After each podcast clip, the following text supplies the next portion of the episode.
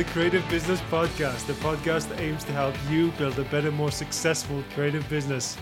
And as you can see, we're already on it this morning. So, how are you doing, Marcus? Uh, I'm good, doing well, Nathan. I just got up. Like I know we were just talking about this.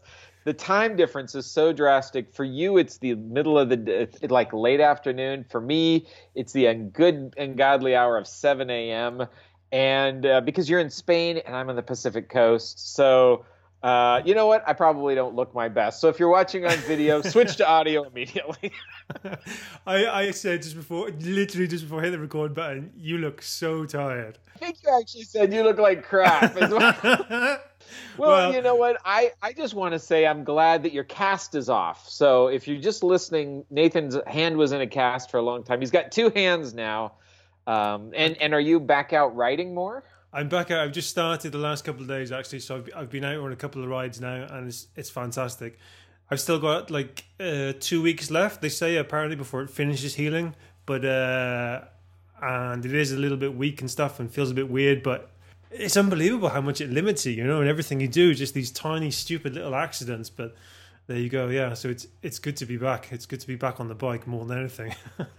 good. And it's good, good not yeah. to be using vocal recognition software anymore.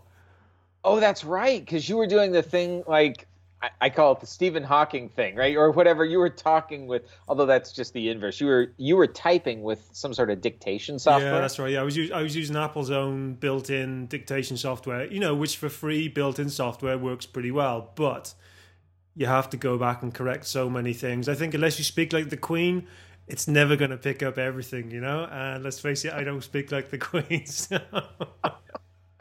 I've always thought that was one of those things that you know you're watching a, a, science fiction movie. They always talk to their computers that way, and uh, evidently maybe it's not as perfect as uh, as like Apple ships it. That's great, but seems like it, it's sort of only if you've broken a hand maybe yeah. is the way, time to use it. And I did check out a few of the, like the main sort of competitors on on the market, and while some people said it was fantastic, others just said it was awful. You know, regardless of which software it was. So I perhaps it just comes down to the accent and you know and how well you speak and pronunciate and all these things. Obviously, any software is going to have a hard time with me. So, well, I'm glad it's no behind so- me. No software is perfect. Um, well, okay, look, we were talking about doing a show full of the questions people ask, right? Because we told people they could ask us questions. What were we thinking? But we got some questions, didn't we? Yeah, we got a, we got a few here lined up. What we what I suggest is that maybe we take a couple per episode and try and work our way through and just uh, have a bit of a chat in general. And then maybe as well in a couple of weeks we'll come back and, and do some more topics. I think we might have to get Michael back on as well. We've been getting some Ooh. very specific technology based questions with regards to, to building software and that is just that's above my pay grade as well as above my head. So you know he's a fan favorite. Like whenever i feel like we have him on the show the one time and he's such a great social media people like uh, i think people, people just love him i think. It, it's, it's, it's the nice guy factor i think. It's uh, people people can relate not not like not like not like the two sad grouchy Eeyores, you know. That's right. I am the old grump, and uh, you, I don't know what. And I'm working on it. And I'm working on it. Yeah, but Michael is just so cheerful. Um, you ever have somebody in your life that's? It's great to have cheerful people around. Sometimes sometimes it can grate on you but michael's got it nailed i almost never like wanted to punch him in the face because he was so which is a, a compliment. I, I think um, for me, it's certainly it's, it's always I've generally been drawn towards people that are the complete opposite of me because you know if I am that sort of more quiet, subdued kind of person who wouldn't necessarily wear my heart on my sleeve, then I would tend to typically sort of be drawn. I'm thinking more about sort of ex girlfriends and stuff. They've always they were always more outgoing and more you know, they would do the talking for me, so to speak. you know, I always, you know, and I think the whole opposite thing is why, you know, I married a very beautiful woman, right? Because I am clearly. I, I, feel I, bad about my comment now. You look, you don't look like crap. You don't look like crap. Everyone, just look at my hair. I mean, you know, what can I say? I was going to look for a no, baseball cap for this week, but No, you're a creative. And maybe we should steer away from the ex girlfriend's topic. I don't want to get myself in trouble. no, I don't want to get into trouble anyway. There so um, we actually missed last week's episode. We couldn't we couldn't get our schedules uh, to line up last week, but basically you'd been you'd been busy as well yourself. So how about we fill everyone in on what we've been up to a little bit as well these last these last couple of weeks? Yeah, yeah, uh, yeah. I was in San Francisco doing a workshop. Um, I do these. My wife and I typically do them together, but she couldn't come this time, and we do these. We do these uh, two to three day. We call them tech lead workshops. Although, frankly, we're hearing from a lot of folks that um, they are they go through the workshop. These these managers, and they they their thought when they leave is, how do I teach this to my team, or how do I get this material in front of my team? The obvious answer for me is just hire me. I'll bring it to your team. So we're looking at like how do we position this in a different way. Um, you know, in a, in a lot of ways, they're just basic sort of human interactions. Um, in some ways, the workshops could be thought of as learning to see yourself more clearly, learning to not be a passive aggressive jerk, learning to deal with conflict. But uh, there, we we kind of frame them in the way of like this is what you need to do to build better teamwork. Um, so we've got three or four more lined up this year. I'm going to going to go do another one next week. How about you? What are you up to?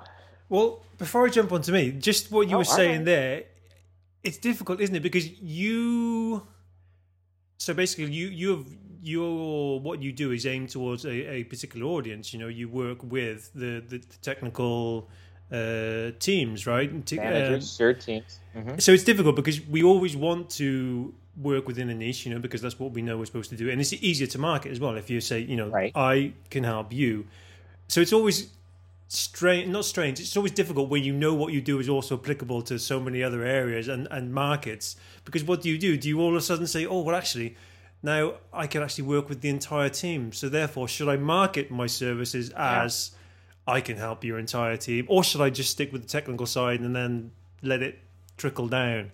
Yeah, you know, we and and I've got, you know, my mailing list has gotten to the point where it's a little bit bigger and and people will email me and say, "Why do you call yourself like technical leadership because these are just basic leadership principles.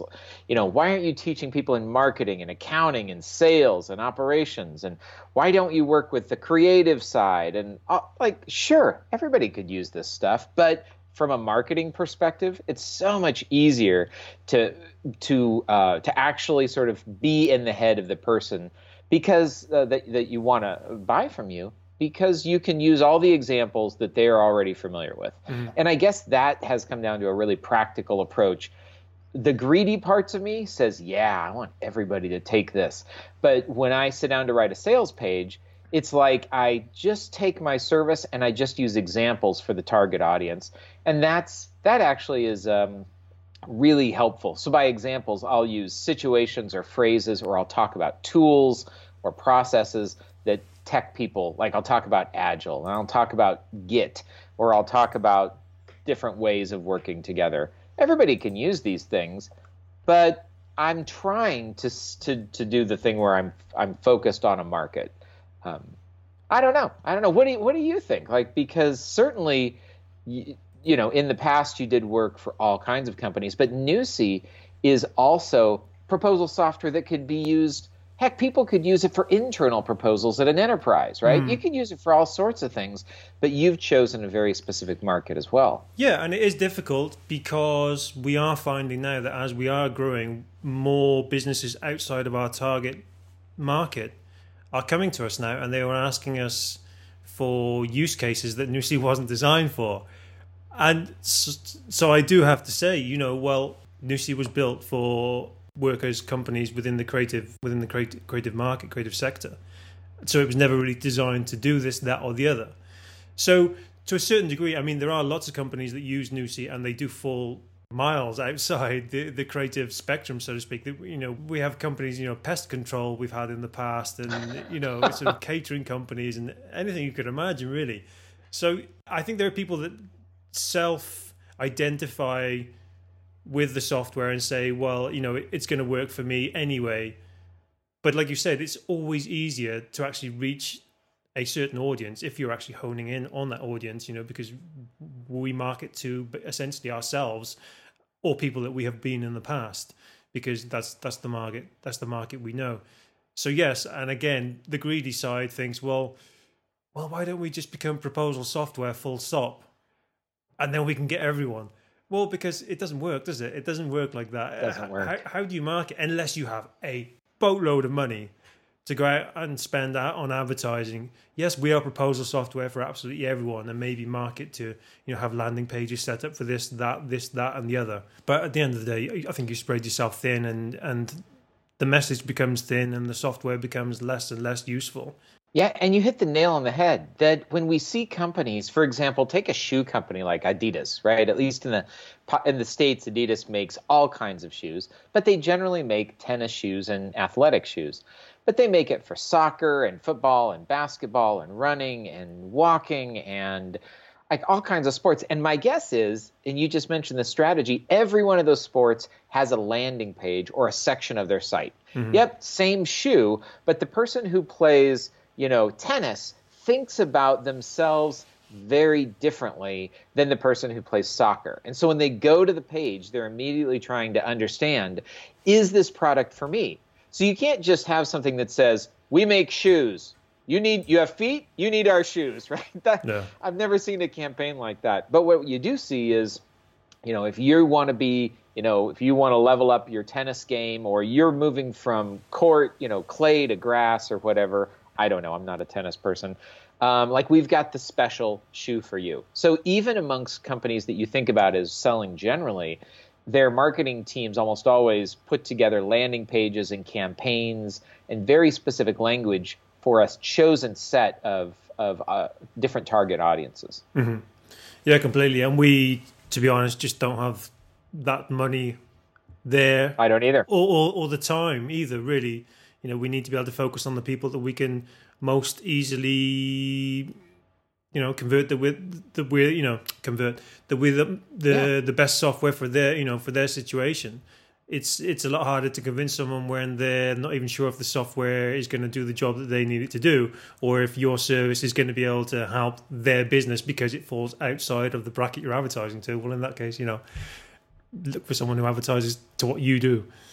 Exactly. I think we'd all, you know, for example, a year ago, I didn't have such a laser focus. I was trying to serve two markets the software manager slash software leader who worked for someone else, and the person that owned the company who also happened to be like a software manager because they just happened to own the company. Mm-hmm. And I kept finding, like, I would write one email one day would be towards one audience, and one the next one would be towards the other and I would try and create groups and I would try and mix these people together. They frankly had such different concerns. I just had to give up one of the audiences so that I could focus my work. I gave up on the people who own the business because they are far more concerned with sales and marketing at the end of the day than they are about being great managers. That's because if they don't focus on sales and marketing, there's no business to manage, at least for most of them. So that's okay, but I've, I'm happier now that I've sort of chosen one. Okay, cool. By the way, obviously you're on the other side of the pond. We at the moment over here in Europe are having a bit of a nightmare with something called GDPR. You've heard about that, right? Oh yes, yes. Okay, excellent. We, on the other hand, are data whores. Uh, we don't care who has our data. It appears, and the government doesn't either. But but what is the government doesn't even get that thing in there. That's all going to change soon, though, isn't it? I think, thanks to our friend over at Facebook. I think so. Well, now we can clear our history. So isn't that enough?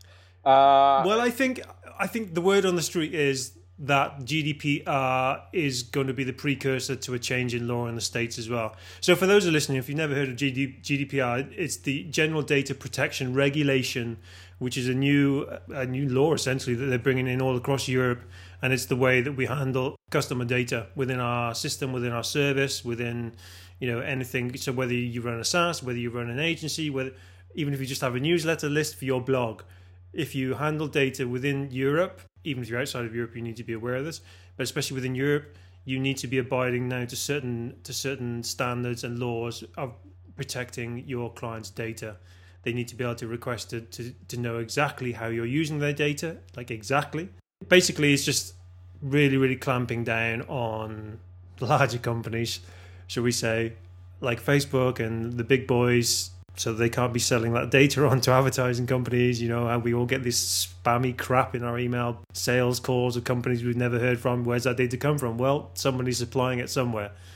And basically, it's it's the it's it's the way of controlling this. It just so happens that there is no division between the Facebooks of the world and the Nusiis of the world who have two employees. You know, we all fall into the same category, and we're all expected to fall, you know, to comply to the same standards. So it's May the twenty fifth is Doomsday.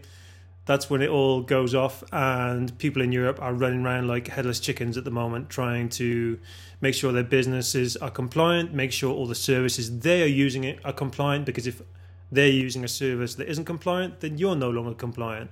So we're going to have to stop using certain services based in the US, the ones who couldn't give a flying crap. Fair Um, enough, I guess they're going to lose your business. they're going to lose, yeah, and yeah. So that's what we're dealing with at the moment. It's it's it's a nightmare. My guess is, and I don't know, but any, almost any time there's like these new regulations, there must be a penalty if you don't comply on the date.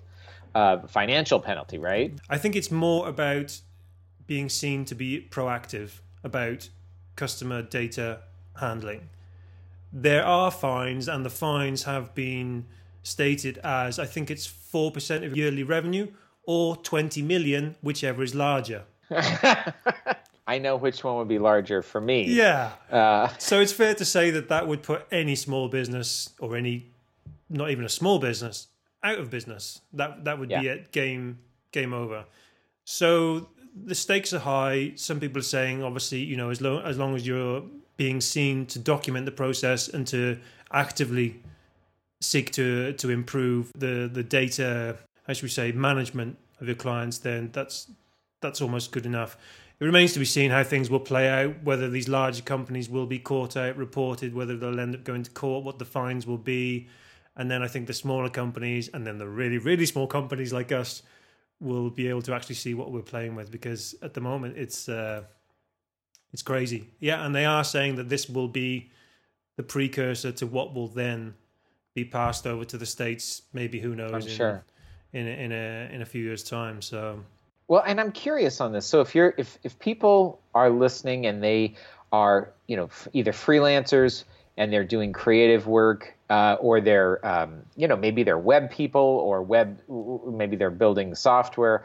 Uh, how does this uh, you know what what have you learned so far that we need to pass along to folks who are listening who maybe haven't considered it? Like maybe you're in the states and you have a european client uh, maybe you're actually in europe and you figure well this doesn't apply to me. Uh, like does it apply to people who maybe aren't don't think it applies to them in some non-obvious ways I think so, yes. And we should probably state now that neither of us are lawyers here, so No, anything we not. say is personal opinion and goes no further than that. But any time that data leaves Europe, it needs to leave securely. So if I'm sent, if we, for example, our servers on Heroku are in the States, so obviously we need to know that Heroku is dealing with data in a way that is also that also falls under the standards that would be expected by the GDPR. So you have to guarantee that yes, any data leaving Europe is still being dealt with in a way deemed proper by the GDPR. But at its very, very basic level, it means that up until now, if you'd signed up to a newsletter, if you signed up to a freebie, you know, that free chapter, the free book chapter, right so from, from now on, basically, that would mean if I was giving you my email for a free book chapter, that's all you could give me. You couldn't do anything else with, anything else with my email unless I explicitly gave you permission. And by explicitly giving you permission, that means you would have to provide me with a series of checkboxes that says, "I give you permission to send me um, your follow-up course." Whatever the, the, the video op free download you have, you, you can't just throw me into a list anymore. Even though I've given you my email, I, you can't just throw me into a list anymore and send me other stuff, shall we say. Everything needs to be explicit. You know, the traditional sign up for a SaaS, and even we've got it now that we have our terms and conditions and we have our privacy. When you sign up for Nusii, there's a little a little text under the button that says, by signing up to Nusii, you agree to our terms and conditions. right That's no longer good enough. You have to expressly actually click, change the order around now, so to speak, have the t- a link to the terms and conditions above. So they actually have to physically check the checkbox so they have, in theory, read the terms and conditions and are aware. Every everything needs to be explicit now. There can be nothing Mm. implied. You have to state on your privacy pages and everything now what's happening with their data, where it's going. It's going to affect a lot more people than they probably think is going to affect. You know, oh well, I'm just, you know, I'm just a blogger and I'm collecting for my. I Yeah, think even I- you're even you're going to be affected. You know, I think there's still so much to get your head around, and I've read loads and loads, and it's becoming it's at that point now it's just going round and round and round in my head, and, and not a huge amount of it makes sense. I mean, for example, us at Nusii, again to repeat, we're a two person business, but even we have to get the lawyers in on this. The lawyers are going to be coming in to check the the privacy and the terms we'll be having, and the DPA, which is a form that customers of ours can sign to um, to say that they are, you know, sort of they know what we're doing with their data, they're happy with that, and that's okay. But again, we can only get some people are asking us to sign DPAs for their company. And we can't do that because that would mean getting every single one checked by a lawyer every single time. And that's just out of the question. So What's a DPA for those of us The- the- like me that don't know? the DPAR? You, you, you're testing me now. It's the I'm gonna have to look up the the acronym now. because I thought to myself, well, I don't store data about people, but um, you know, my email provider Drip certainly does. And uh, you're absolutely right. Like, I will have a lead magnet that's like a free chapter or a free download. And I've just been dumping people onto a list, and then I send them a welcome to the list, and here's how you can opt out. I've been assuming they want the stuff, and of course they can opt out, but because I, I think that's been sort of the, the way in the States, or at least everywhere, right? You just start sending stuff, and as long as you give people the ability to opt out, you're okay. It mm-hmm. sounds like GDPR turns that on its head. I now need to be saying, oh, you want this. Do you want this as well? Or by, by saying you want X, the terms and conditions indicate that you will also accept Y and Z as a part of it. I have to really think about this now. Yeah, it's very much just twisting everything around and putting flipping it on its head. So you need to be giving that uh, that consent beforehand rather than well, I have a get out clause. Right. There are just there are just so many things to it, and people are stressing, and rightly so. P- Perhaps we are stressing unnecessarily as well, you know, because we are all running around like headless chickens because we are all terrified that you know the worst of the worst is going to happen and we're suddenly going to find ourselves essentially without a business. Everyone is trying to do their due diligence due, due diligence uh, at least try to cover themselves. You know nobody at the core of it anything that improves data security and sensitivity is a great thing. Uh, I, I, I don't agree. i don't i don't like having hundreds of pieces of data about me you know just sprawled across the internet. But at the same time it's there's no distinction between a facebook and a Nusii. it's it's absurd and the DPA, yes, is a data processing addendum. It- I, we Okay. can't- We, can't pay a lawyer to, to check every single one, and so that's not going to happen. So we're going to have a standard DPA that our customers can sign that will have been checked by our lawyer, and that's as far as we go. And if, if that's not good enough for people, then that's good, not good enough. You know, the uh, the only other option is going to be to opt out altogether. So it's it's going to be an interesting couple of months to see how this pans out and to see whether anyone gets that twenty million Yeah. Well, I guess we'll see. So thank you. I'm I now intend to look into this more carefully because I see how it does apply to me, where I didn't really think it did 35 minutes ago. So Well, as far as uh, I know, Drip have only just added have only added a filter to their software, so you can actually see which clients of yours are in Europe. So you can get mm-hmm. yourself out of trouble by essentially deleting them. If Drip wanted to correct me on that, that's the only thing I can see they're doing at the moment to come up to scratch. Yeah, so it looks like we're going to have to go elsewhere as well for certain services. But there we go. There we go. There we go. Well, you know, let's shall we turn and let's take one question today. I mean, I I think this has been really useful. Let's let's try and do one question, um, and let's kind of see where we get. How about that? Yeah, sure. Well, let's let's take a question I had from from Carolyn, and this was about source files requests. Uh, what's a source file request? That is, let me have everything you have because I've paid you money, and we'll we can do whatever we want with it, right? Let let's let's be a bit- more specific. Let me let me read this email from from Carolyn, and uh, you'll be able to get a better gist. So, uh, let's have a look. The dreaded source files request. We work with many different types of clients, but I have found, especially with agencies, a lot of misconceptions surrounding IP, source files, and copyright. They just don't get it, and it always feels like it's their right to have them hand delivered on a silver platter, even if the contract says otherwise. I could elaborate tons more on this, so let me know if you need any further info. Uh, as it always seems to be the elephant in the room, it would be great to get some insight and advice on how you guys have dealt with this in the past. I think this question probably has to go to you because you were you were running the agency for years, and I imagine the experience with source files, requests, demands, is probably far greater than what I experienced as a freelance designer. You know, we certainly had them. Uh, so first, I want to like. There's something else that stood out to me about that question. So, Carolyn, if you're listening, or whoever is interested in this, uh, if you have a contract and your contract drawn up by your attorney clearly states that some kinds of work product will not be delivered to the client, like your source files, like for us, maybe it was uh, internal libraries that we that we owned and used across many projects. If you have templates, if you have tools, if you have scripts, if you have things that you've written uh, that you consider to be your property, and your contract states it, it's not really a question of should you give it to them. The answer is no. They signed a contract. The question might be should you communicate to them clearly in advance uh, that they're not going to receive them? I think the answer to that is yes. So if this is becoming an area where you're getting a lot of pushback um, on a regular basis, whether it's from a big agency or whatever, first, like don't don't violate your own contract. But second, there's nothing from keeping you from putting right in the proposal that you know interstitial or in progress work files, not you know part of the final deliverable, uh, are the right, you know, we retain the right to keep those. So that's the first thing is just if you have done the work to, to draft a contract that is exactly what you want it to be, make sure that you stick to it. It's in the contract. They signed the contract for a reason.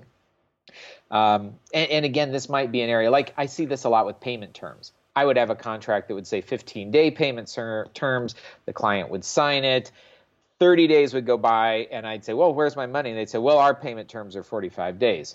Wait, I didn't sign your contract. You signed mine, right? And that meant you legally agreed to these 15 days. So now we have a problem because you're in breach of the contract that you elected to sign. Mm-hmm. So uh, I and so now, for example, the way I overcame that is I would state in the proposal, you know, we have a standard 15 day uh, payment terms. If you would like to negotiate different payment terms, do that before signing this. I give them essentially the option to have a discussion with me in advance about payment terms rather than assuming that the contract doesn't matter. Mm-hmm. The uh, yeah, go ahead. Yeah. No, I was just going to say that one of the few issues I ever did come across, like I said, I was always where this concerned me at least a freelance designer. So i would always tend to sign over the files and i would actually have that in my proposal as well. At the end of the, at the end of this on the final payment everything becomes yours. That's fine. I don't care. So that was always great for me. But i remember in the past working in certain agencies you would be designing elements should we say for certain uh, marketing materials that may have been branding should we say for a certain um, I'm trying to think of the word in English. The Spanish is coming out for for a certain area, which might have been, should we just say, uh, those big billboard signage. You know, you might have been display, right. designing a campaign for that, and those elements were for were to be used within that campaign, and that would be in the contract. But then you would find that the the client has decided, oh, do you know what? I'm actually I have to do design some flyers as well. So what I'm going to do is I'm going to take those original files I'm going to transpose them over to a flyer design and I'm going to get those printed out and I'm going to leave those. And that might sound like a petty kind of thing, but it was in the contract, you know, that we will be designing this this format for this medium because essentially you want them to come back to you again in the future to be able to do any future work in a way that you know represents their company in the way it should be represented and in the work that you do as well and and that would come up time and time again that they would try and use um, what's what's the word? Um, I can't think of the word. I can't think of the word. The the parts of the project, you know, however right. they, they they they chose, whereas it wasn't actually theirs. And it's a strange concept. I get it's a strange concept for clients who have paid Well, say, "Well, this is mine now. This is mine. I can do whatever I want." Is that just that they don't read the contract? They don't want to understand the contract? They... Well, you know, if if you were doing it for me, I might not understand because I'm not a designer. Um, and so I think there's two parts of this. There's one being really clear on what the deliverables are. And heck, if you're having this problem, be really clear on what the deliverables aren't or how you're not allowed to use them. Uh, so if you, for example, say like we're going to design business cards for you, and you know we will hand over the final PDF of the business cards that's print ready. That maybe does not give you the right to have the InDesign file for the business cards that would allow you to go in and and make all these changes. Exactly, and that would be the next question. Then the email. Oh, could we just have the? Could we just have the uh, the PSD or the or the Illustrator or whatever? We just want to. Well, yeah, you can, but it'll cost you. sure, and that's the other thing, right? I like how you say it because, of course, you could buy that, but that's an additional charge. If you know, so thinking in advance, you know, if I give you a print-ready PDF that you can take to the printer, that costs X. If you want the source material, that might cost two X because my business is in you know creating these things and you know that i'm essentially you know limiting my ability to to act uh, to make money by giving you these so essentially coming back to pricing options then could we almost give them those packages once again you know well here's the cost for package a which is going to get you you know it's going to get what you need which is what we discussed in the previous episodes you know package a would always get done what you need to be done for the budget we discussed. But then if you want all the source files, if you want to be able to do whatever the heck you want afterwards, then it's going to cost you five times that, you know? But then right. it's yours. It's all yours, you know? Do what you want. Go crazy. Yeah, and you know when it came to because I worked in software, some we our contracts, for example, had what we called two types of deliverables: Type A deliverables and Type B deliverables. And Type A deliverables were specific uh, code or designs or things that the client owned the full IP on. But type B deliverables were either open source or other licensed products that we did not own, but we did use in the building. For example, WordPress. You cannot grant someone legal right to own WordPress because you don't have the right to own WordPress. But you're going to use it, and so you need to have something in your contract that says, you know, we can't grant you rights to type B deliverables other than we can, you know, you'll never own it, but maybe we grant you the right to, to reuse it, um, especially if it's maybe you've developed templates or source code or libraries that you do own. We would grant our clients what we called a uh, perpetual uh, unlimited license to reuse or to use the things we had developed, but they did not retain ownership. And at any time that we you know, our contract would say we could revoke that license from them if we decided we were going to sell the company the next the company that bought us that would be intellectual property assets of the company that purchased us mm-hmm.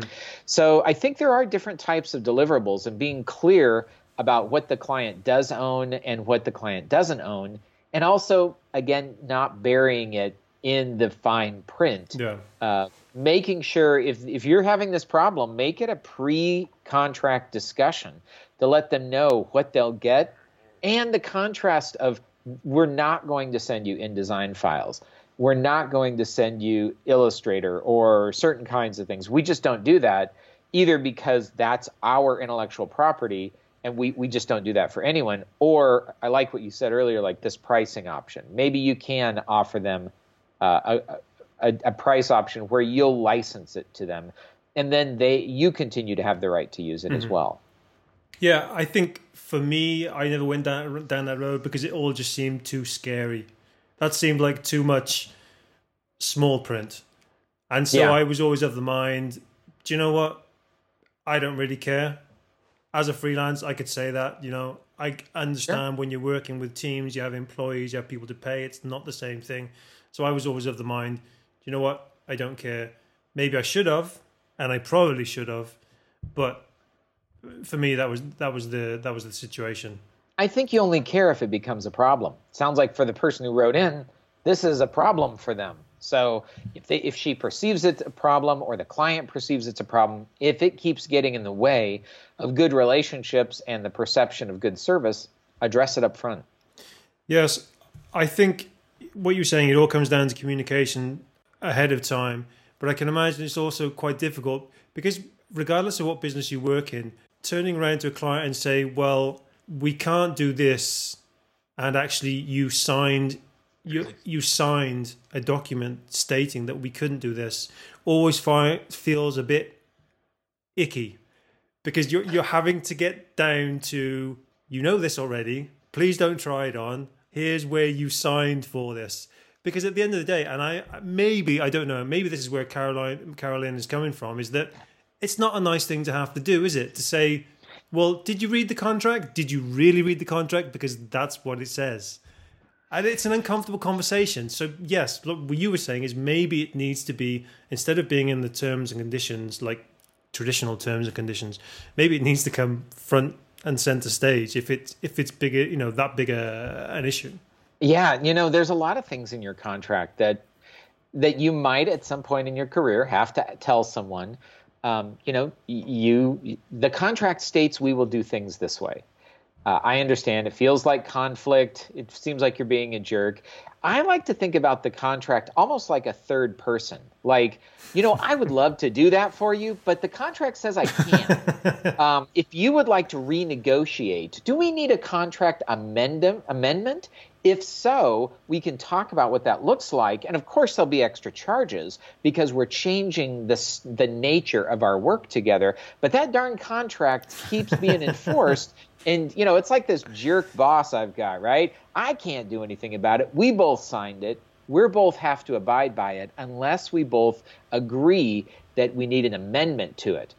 If you sort of take that approach with everything about the contract and you stop being wishy-washy on well you don't have to really pay on those terms or well you, you I'll just give you I know the contract says I'm not supposed to give you those files but I'll do that for you like start respecting the contract as though it were an important part of your business not just something that you signed because your dad said you should have a contract right?